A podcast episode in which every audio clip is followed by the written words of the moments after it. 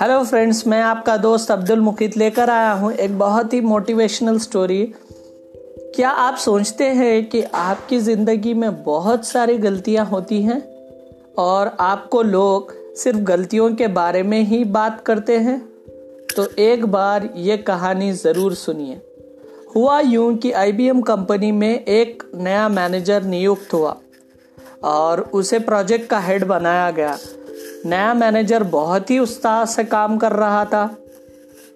उसे एक नया प्रोजेक्ट मिला तो कंपनी को उसने भरोसा दिलाया कि ये प्रोजेक्ट से डबल मुनाफा होगा।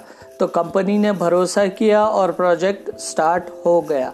और 70 प्रतिशत काम भी हो गया।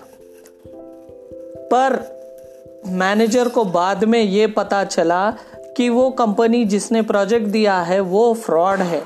मैनेजर ने बहुत कोशिश की, मगर कंपनी को 500 करोड़ का नुकसान हो गया। अब वो मैनेजर बहुत परेशान हुआ कि उसकी वजह से कंपनी को 500 करोड़ का नुकसान हुआ। वो दिन रात यही सोचता था और एक दिन उसने नौकरी छोड़ने का फैसला किया। और इस्तीफा पत्र बनाया और अगले दिन वो अपने मैनेजर के केबिन में गया और अपना इस्तीफा पत्र टेबल पर रख दिया। मैनेजर ने पूछा कि ये क्या है? तो उसने बताया इस्तीफा पत्र।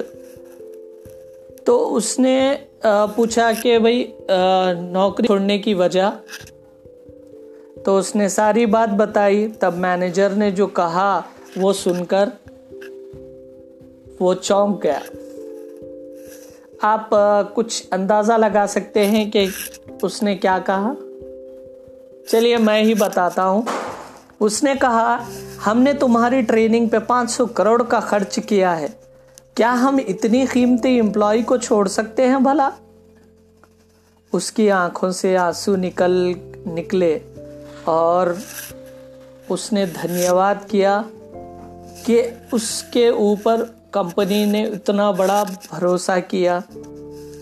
उस मैनेजर ने मन मन लगाकर काम किया और एक हज़ार करोड़ का अगले साल मुनाफा किया।